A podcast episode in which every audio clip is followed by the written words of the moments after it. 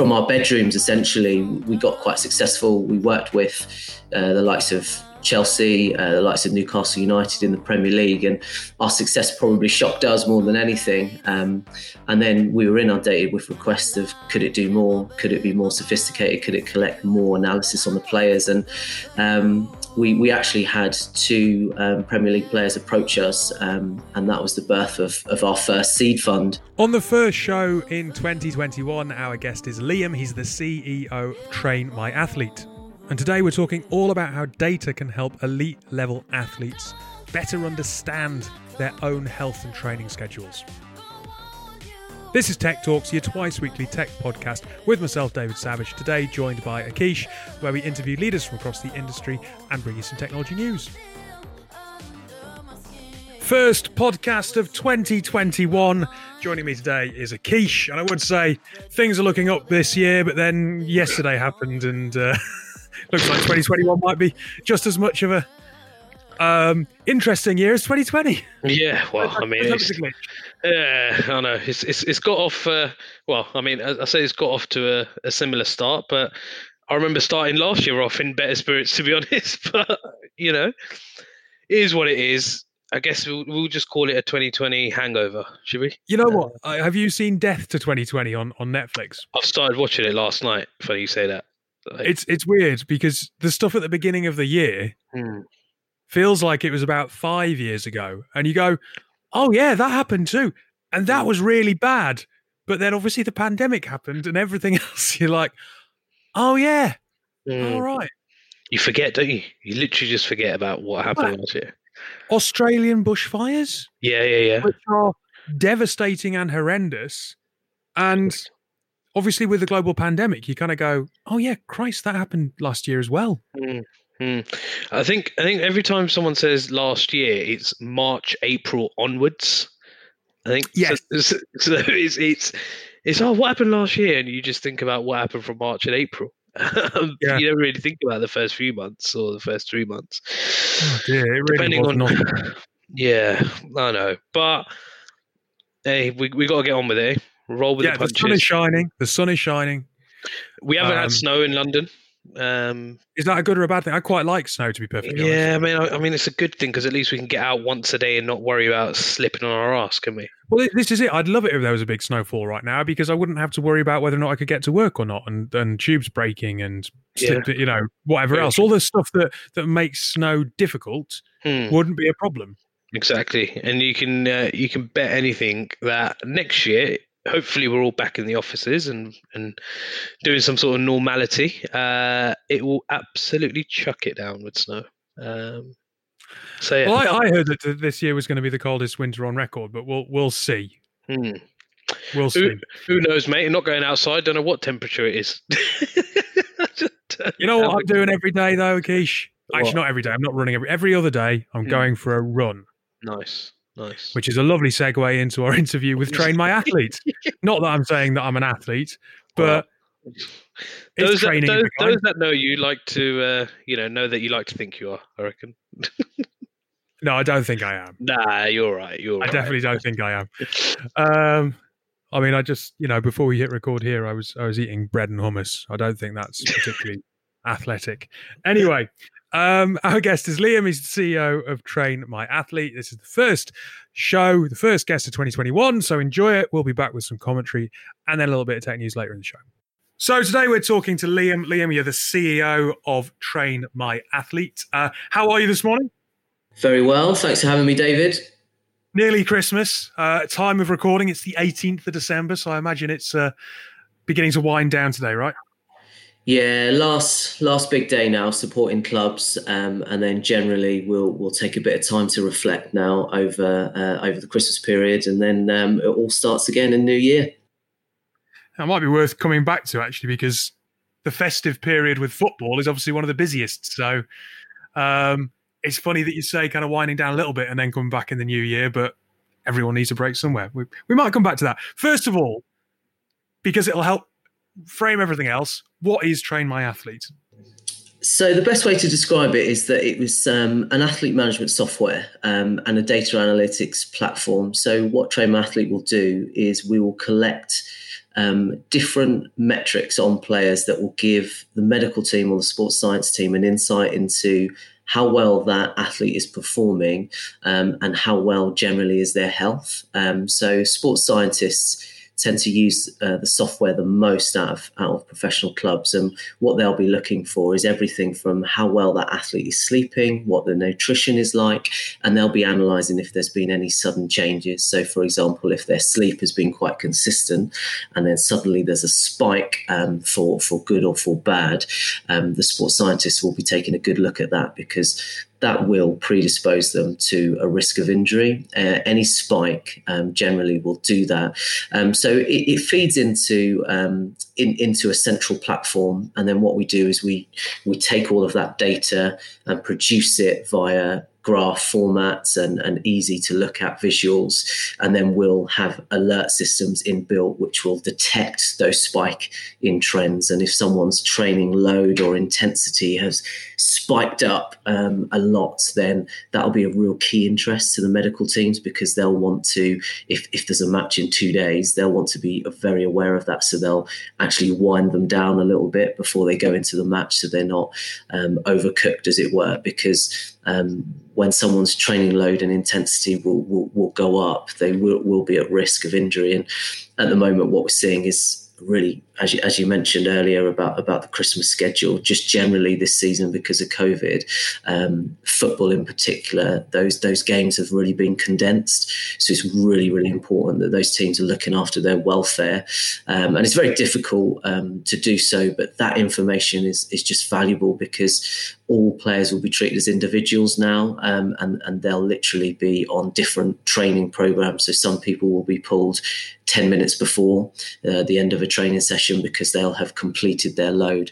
And so this data is really, really helpful.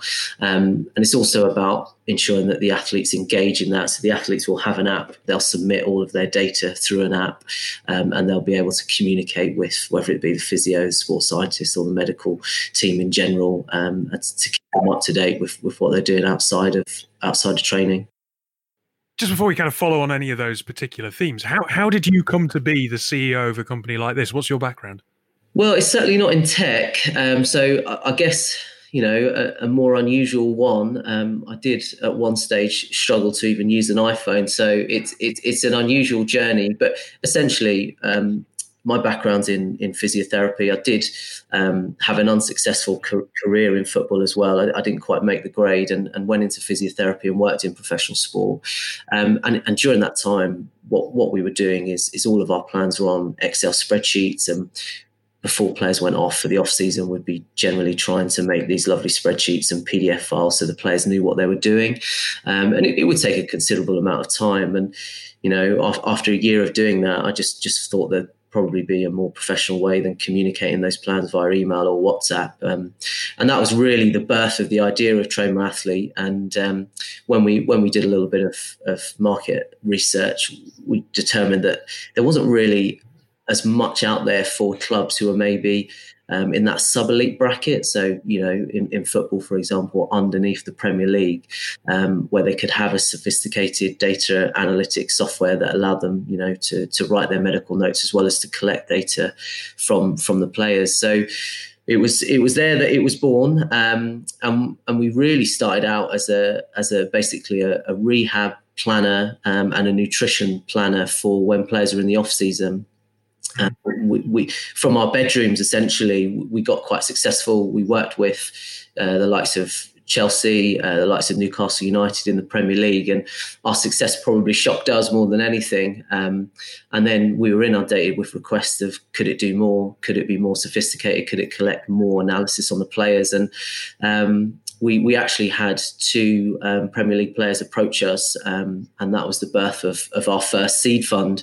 And it was from then really um, it, it, grew into this analytics platform. Um, and, and, what we've tried to base that around is is a user friendly system that looks stunning, but is also actually for clubs that are maybe um, don't have the financial resources like a Premier League club would do. So a lot of our from championship and below, predominantly in football.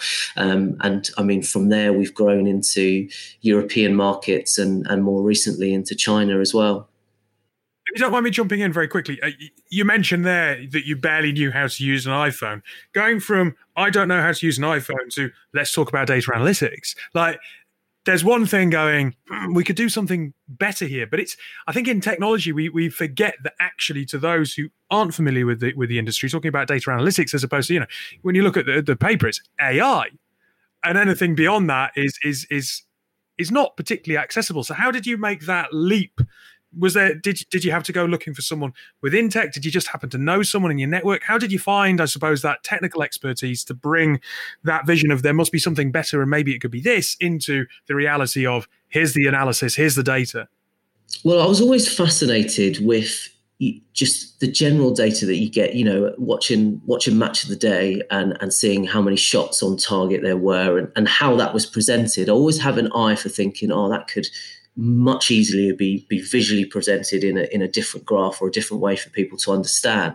So I always had that um, idea of, of, of in terms of the visuals and, and how it could be made to look nicer. And always thought that any platforms that I did use when I was uh, in, working in in football that it didn't quite have that you know that that visual nicety.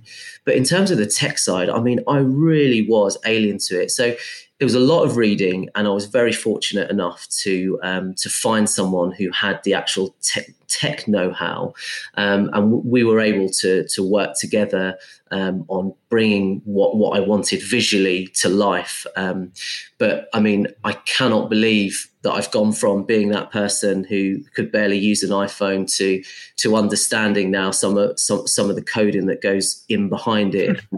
I, I would never have known the complexity in even just building in you know algorithms that are are well used within um, sport to determine if if someone's predisposed to a risk of injury. And it's yeah. so complex to make a system so simple but that challenge is is something that that we've really loved and, and we've grown and evolved over over the years. So i'm really proud looking back at that journey of, of where we are as a company now um, and and because i know how hard that journey's been.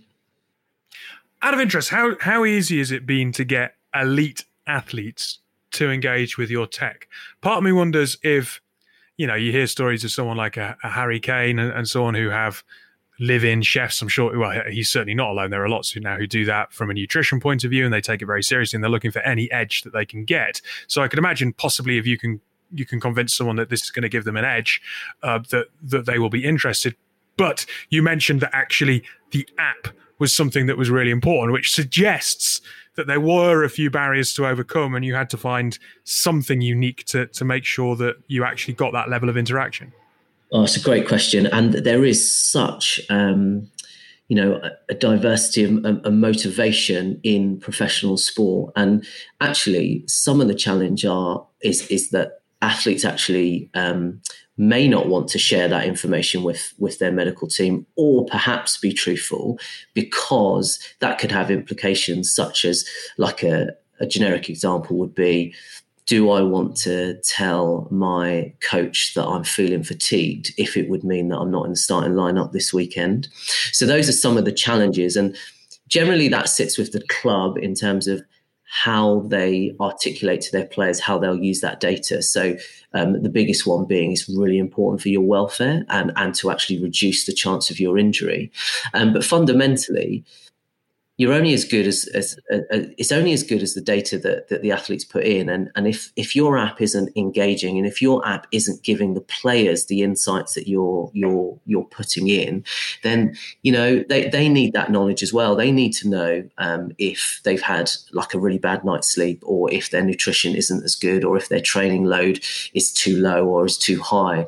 And i think too often that information is just kept in house with the medical team. And, and that athlete has a right to know what their data is saying. And i think that's what we've really put our effort into is, is engaging the athlete and motivating the athlete to be like you know what yeah for whatever reason my sleep has been a bit a bit rubbish these last few days i'm actually going to talk to someone or i'm going to just make sure that i put that right and on the whole, the one thing that all athletes want to do is they want to perform when it comes to the weekend or when it comes to match day. So um, buy-in is is is really important, um, and and the clubs influence that greatly. But if if the app gives them those insights that they want to know, um, then you know they, they've already bought into it. And you mentioned that you had two backers, two two players who got involved at an early stage. And any startup in technology obviously benefits from angel investors and so on. But how much of a help? I imagine massively, but it would just be interesting to ask you how much of a help was it to have two people from within that community, actual players, evangelizing for you? It, was it was just it was just a changing of the company, I would say, because what they brought to the table and their ideas from being professional athletes, something that I never was, was just incredible. And and to have that input, um, you know, change the way in which we saw how the platform should work. And, and part of that was to improve engagement with the athletes and, and to get the athletes engaged with the app, um, but just the insight into the day to day lives. Um, I, I, mean, some of them, um, some of the insight they gave us was how they interact with the medical team and the sports science team day to day with training, um, maybe breaking down some of the fears that they have of, of submitting some of the data um, and, and how they're feeling. And, and that goes for, for mental health as well. Um, so, so I think it just, it just really focused home. And they also opened up access um, for us to coaches to other players across other teams. And, and, and we're talking about from semi professional players to Champions League players. And we were able just to develop themes and trends of, of what everyone from an athlete perspective wanted, what everyone from a sports scientist perspective wanted it what what we would want from from back from our physiotherapy days so we were able it just to open up of what the platform should be and and it became this all encompassing and um, and we, we feel like you know it, it's covered everyone now. So the managers can log on the coaches can log on and still get their data from from gps for example for when how, how fast players are going how much ground they're covering during a match day or training. And then the medical team can come on and know in terms of their load and intensity how much of a risk of injury do they need to increase their training? Do it? Do they need to have a rest day? Um, yeah. So for, for, from that side of things, it, it just really, you know, it, it changed the platform completely. You know, you've mentioned a couple of times mental health. Um, obviously, on the surface of it, you're talking about athletic capability, um, but how how is it helping mental health? I, I, can I can understand around sleep absolutely, and I can understand obviously if a player avoids injury, I, would imagine that depression can set in if you're sat by the sidelines for I don't know six seven months and you're not able to play and you're training on your own. But w- what other tangible stuff are you seeing that that benefits um, players in that regard? So the big one um, we discovered in, in terms of the role that it was playing with mental health was at, right at the start of the coronavirus outbreak when we went into full lockdown and suddenly these players from being in every day and, and going through their routines every day and having interaction with the squad, with you know the coach and the medical team, suddenly they're at home. Um, everyone had different facilities. Some people were in you know apartments with without a gym. Some people had space, garden space, but they just completely missed that interaction, that day to day interaction that I think we all took for granted. Um, and the app provided the communication tool. So when players were given their training plans to train at home, they were able to log all of those details and get feedback from the team, but also they were able to use it just as a, a video communication tool or a text communication tool this, that was much more professional than you know dropping a WhatsApp message, um, and they had data behind it, so the, the guys were able to see what they were doing at home from an exercise perspective and then from nutrition and just general um, well-being perspective. And and if if they felt that there was concerns there they were able to, uh, to open up that chat. And it was almost like that lifeline of um, of someone was at the other end analyzing the data and recognizing okay we need to support you. Um, and I think you know mental health played a huge role in in that lockdown. Um, athletes you know are, are designed to and, and have the mindset to, to go and, and, and go to a place and achieve a target. And get excited about match days and suddenly that was all gone. And and it was really really difficult. And they also had in a training ground a platform that provided everything for them. And suddenly they were at home and, and some people were alone and, and and were adrift from family. So i think it really came to light there that this was a powerful communication tool to to monitor whether someone's well-being had gone down. And these guys would answer questionnaires every day um, and some of those questionnaires were specifically around how their mental health is. And if if that went below a certain threshold that would then trigger an alert. Um, and yeah. that it might be then a phone call. It might be then a message. Um, so so so so we didn't even realize what what kind of a um, a lifeline it would be un- truly until until COVID hit. No, it's it's it's obviously insightful and incredibly important because we know that predominantly your your customer base are young men, and young men are not very good at talking about mental health. So anything that opens up that conversation is good, right? Um, just out of interest, uh, two two other areas I suppose the, the, the company could go in.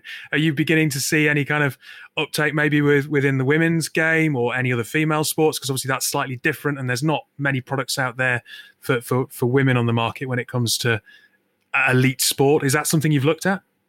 So we signed our first um, women's team in July. Um, uh, they're, they're a women's team uh, in the United States. Um, I think that you know, there's there's not been enough resource that's been put into the women's game previously, but I do think that that is on the change, and we we, we now can see with with the popularity of of women's football in particular in the UK um, that the women's game is just as intense, and the stresses both physically and mentally um, on on the athletes are are identical to in the men's game the great thing about our software is that it is affordable. And I think whilst uh, funding may not be at the same level as, say, the Premier League in, in the men's game, um, it does, our, our, technology will allow um, the women's game to, to get the insights that they need to you know, ensure high performance, protect player welfare, both physically and mentally. So um, we, will we'll see technology generally expand into the women's game, um,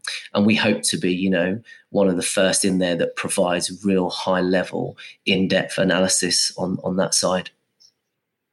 And look, as a, as a last point, I'm sitting here wearing a Garmin device which I love, and I get lots of interesting data from it. But there's a lot of data that I get that I just kind of go, well, what, what do I do with this? Given the insights you're getting on on on elite sport, is there perhaps something further down the line? You might not be there yet, where you kind of go, maybe there's a train my athlete light for the for the non pro market, where we can give some insights to to amateur athletes who are looking for a bit more insight. You're you're absolutely right, and and I think that is the major problem. Is is we it's, it's actually quite easy now to, to to access lots and lots of data, but what do we do with it? Um, and we're in a position now where we've got such a, a good volume of of data on athletes from the very top to semi-professional athletes um, that we can package that up now and be able to compare. So, what we hope to do um, in 2021 is bring out, as you said, like a TMA light, where players can put on their GPS. They can play for their Sunday league side, or go out for a run, um, or log their sleeping hours, etc. And what they'll be able to do is compare themselves to how that compares with Premier League athletes or um, in Premier League rugby players, etc., etc. So that is absolutely on the horizon. I can't say too much more about that because we're going to be um, we're going to be announcing that in in and around spring 2021. Um, but, yeah, but but what we we hope to do is is just to give that that data back to the everyday consumer and and I, I just think there's you know there's there's a market there and also that I would love if, if if I'm playing on a on a Sunday, I'd love to know how does my stats compare with one of one of my footballers. And um, I did uh, with with one of our GPSs. I did actually put it on and, and, go for a sprint, and it didn't actually recognise it as a sprint. So um, it, it, it, I just would would find it fascinating. So that's what we hope to do. We just just give those insights and. Um, and the everyday consumer now wants that data. But but what is most important to us is is how we display that data. And I think that's yeah. where at the moment a lot of, of of tech companies haven't quite got things right because it's, it's, easy having the data, but but we need to be able to have a, a, consumer look at that data and immediately understand what that data means. And sometimes that's with you know really cool visualizations, or sometimes that's alerting them to certain things and highlighting certain things in the data. So that's where our focus is, and and hopefully um, hopefully early 2021 um, we'll be there. Very exciting, and like like you say that that that curiosity to compare I can imagine certainly uh, with with people with their favourite players would be quite a big uh, quite a big selling point. Anyway, look, Liam, it's been it's been lovely to chat to you. It is just before Christmas, as we said at the beginning of the, of the interview. So have a very uh, merry Christmas and happy New Year. And uh, by the time this goes out, it'll probably be be beyond all that. So hopefully January is not too grim. Hey. Uh, I know. Um, what we hope uh, as a business is that we can get fans back into stadiums. So, so yeah you know um, clubs are able to to take that financial worry away. Um, thanks so much for for having me, David. A big Merry Christmas and Happy New Year, um, and to all the listeners as well. Thanks for having me. Right, first of all, Kish, if you if you played football on a Sunday and you had the opportunity to compare yourself with um, your favourite Manchester United player, I don't know, Bruno Fernandes. Bruno Fernandes got to be in it. Got to be. Has it? Right. Yeah. Yeah. How do you think your stats would stack up? I think I think it would be terrifying, but brilliant think, at the same time. I think it would be horrendous. I think I think if I went out and played on a Sunday morning and played 90 minutes and walked off like the local park ground thinking I am ready, sign me up, transfer windows open, right? I, I could help. Maybe not Man United's issues because obviously the club's unbelievable. But you know, Arsenal's issues, uh, they got a lot of them at the moment. Um, you know, sign me up. And then I compared myself to a Bruno Fernandes game. I think it would be horrific, like absolutely horrific. And I think I think it's brilliant though because it's the kind of thing that makes you want to try harder, but at the same time, it's going to leave a lot of people going, "Oh, oh right, okay." So what they do is quite impressive. Yeah, exactly, and, and I think I think it'll make people that think, oh, you know, you know, the usual, oh, football is twenty two men in shorts running out after a ball, or shouting in the stands, going, oh, I could have done that. Yeah, yeah, me nan could have finished that. Like, uh, yeah, I mean, even you on the best of days wouldn't have been able to get anywhere near that ball, let alone try to put it in the back of the net.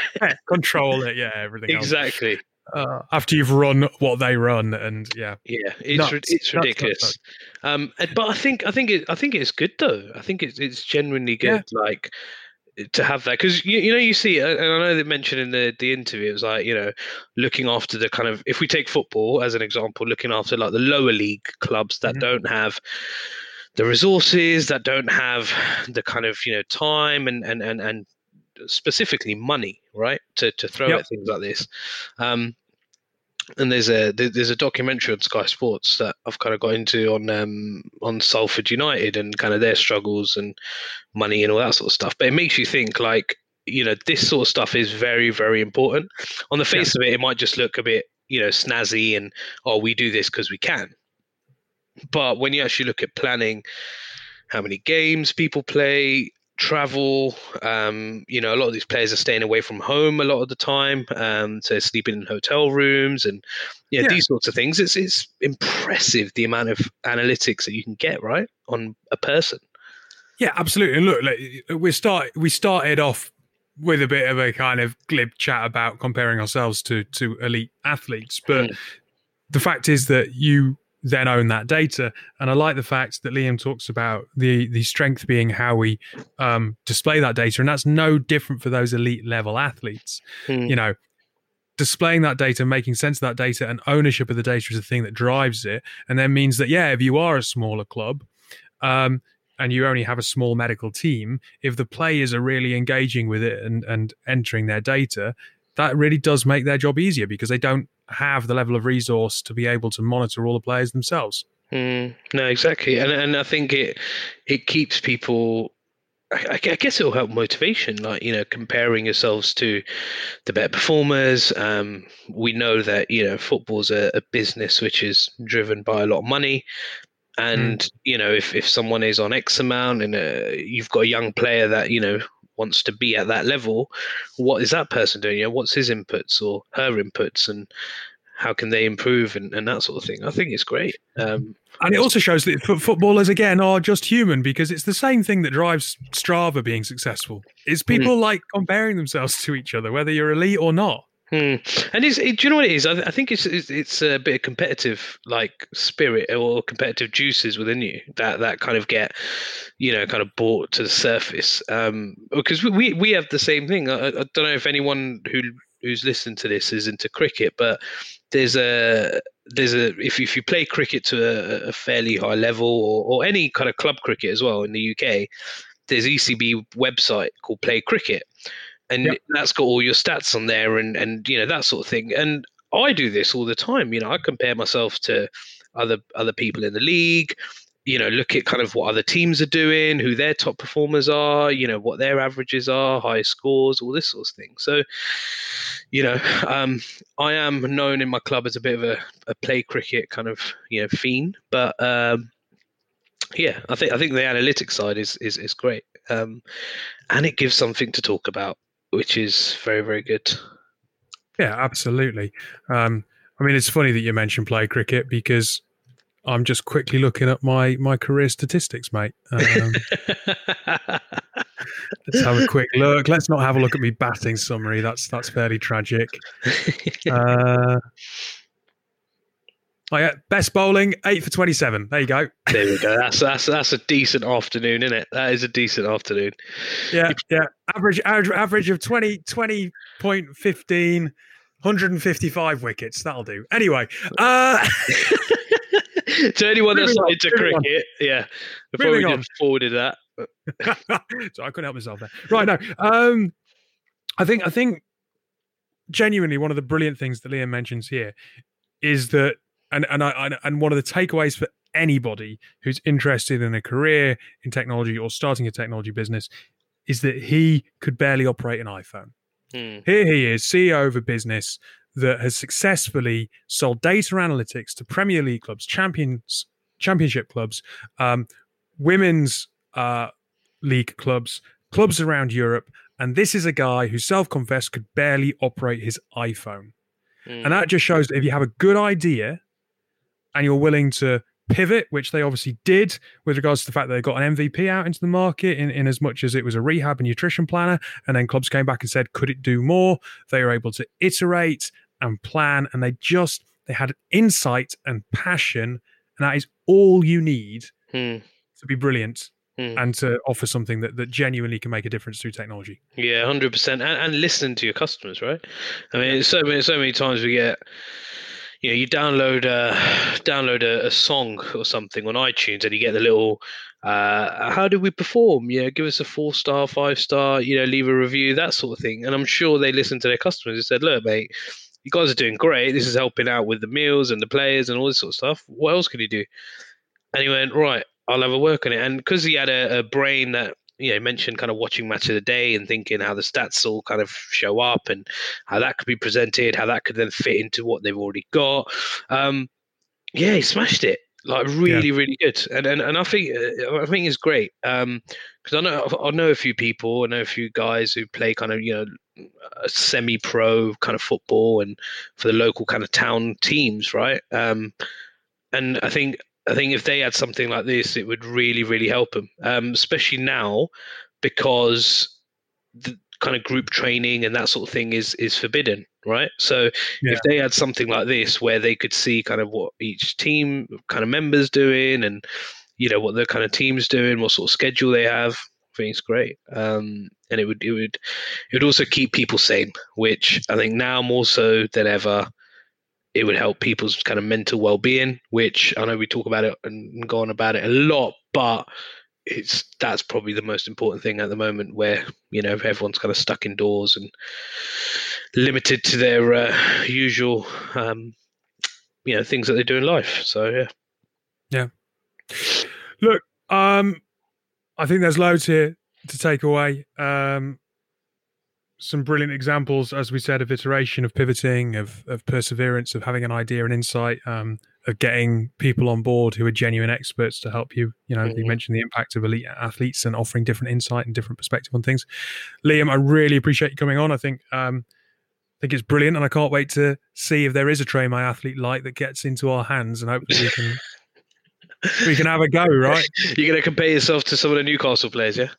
To be fair, right now I think I compare quite well. No, I, I, I, think you, I, think you, probably run more than Andy Carroll does, but you know.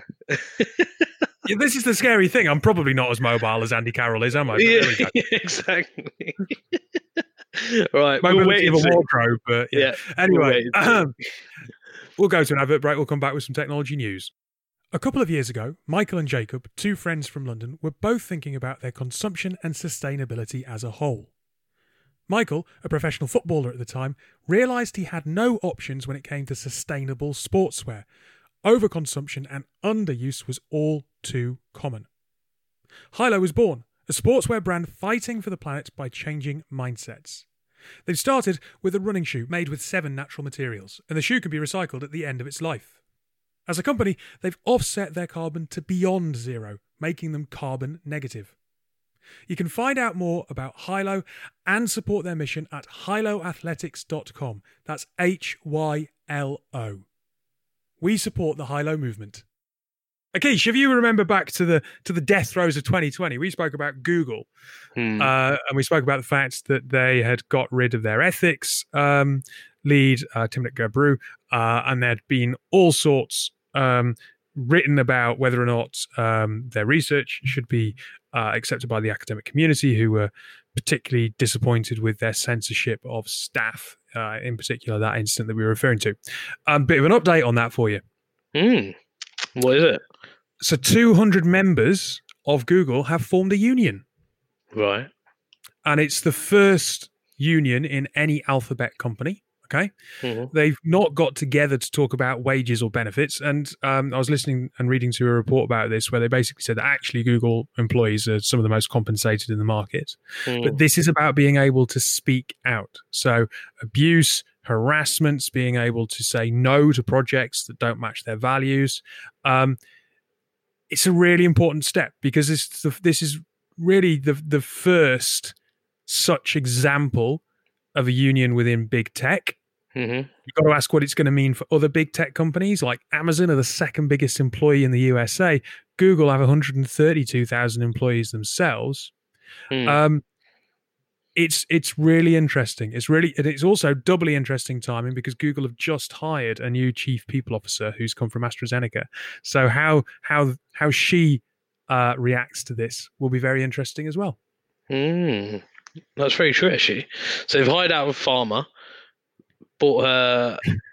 Well, I guess they've yeah they've hired out a farmer. Yeah. Uh, brought her into uh, probably the biggest technology giant, I'd say, in the world. Yeah, well, that's I mean, pharma, pharma companies must have a huge amount of technology yeah. now involved. Like, let's face it, they, you don't you well, don't get vaccines that quickly without being able to use tech. Exactly. Um, but I think I think the union idea is great, actually. Just like you know, having especially especially when it's not about oh you know give us more time to do this give us kind of you know uh, hours in the day and it, and if it's about kind of their own uh, just how they're feeling and and, and you know the, the kind of organization.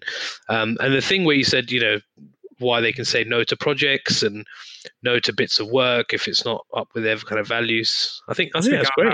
Harassment. Yeah. Um, mm. and, and, look, some people might turn around and go, "Yeah, well, what's 200 people out of 132,000 going to do?" Mm. But um, this isn't necessary because they're not trying to get wage increases, benefits, you know, those kind of things. It's not about collective bargaining. Mm. So therefore, the numbers are less important. It's more symbolic. It's more it'll be almost if, if Google don't like it, it'll be it'll be a source of embarrassment mm-hmm. that will be the thing that drives change within the organization.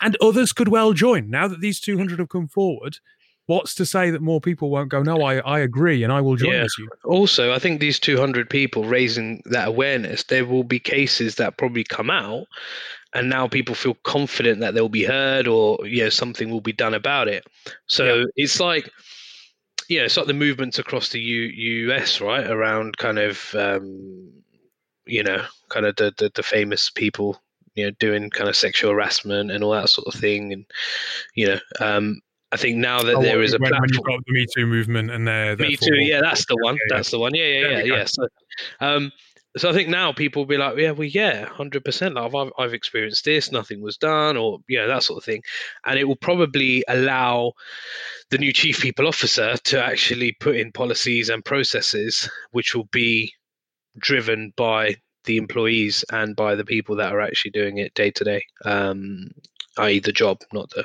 the yeah. kind of harassment or anything. But um, but yeah, I, th- I think it's great, great idea, and also um, what a challenge for her, isn't it?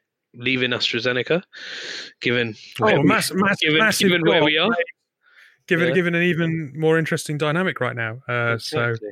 So, yeah. yeah, look, obviously, I wish her the best of luck because big tech companies, yeah, right, we should hold them to account, but they also have the they also have an amazing ability to perhaps transform the world for the better. So mm. You want to hope that the people at the top of those organizations do those carry out those jobs as well and as as effectively as they can. Hundred um. Yes, right. I think that'll do. Um, for today's show. Thanks for joining me uh, to kick off the new year. Akish, if you were worry, uh, w- wondering, rather, my batting average um, nine point three seven. Brilliant. What's your high score? Um, forty six. But, yeah. but but apart from that, nothing much made it out the teens. Oh, that's all right. Then. Mine, mine's yeah. hundred. Mine's hundred and forty six, not out. Just, right, just, just, yeah, just yeah. putting it out there. well, you know, if you if you want to laugh, right? Sixty innings, in those 60 innings, 15 ducks. Oh, well, there you go. 25% of the time. we, we have played a game together. I can vouch your bowling is good. So there you go. I can't bat. Anyway, um, right, after that, a bit of ritual humiliation. Um, thanks for joining us. We'll be back no problem. on Tuesday. Take care.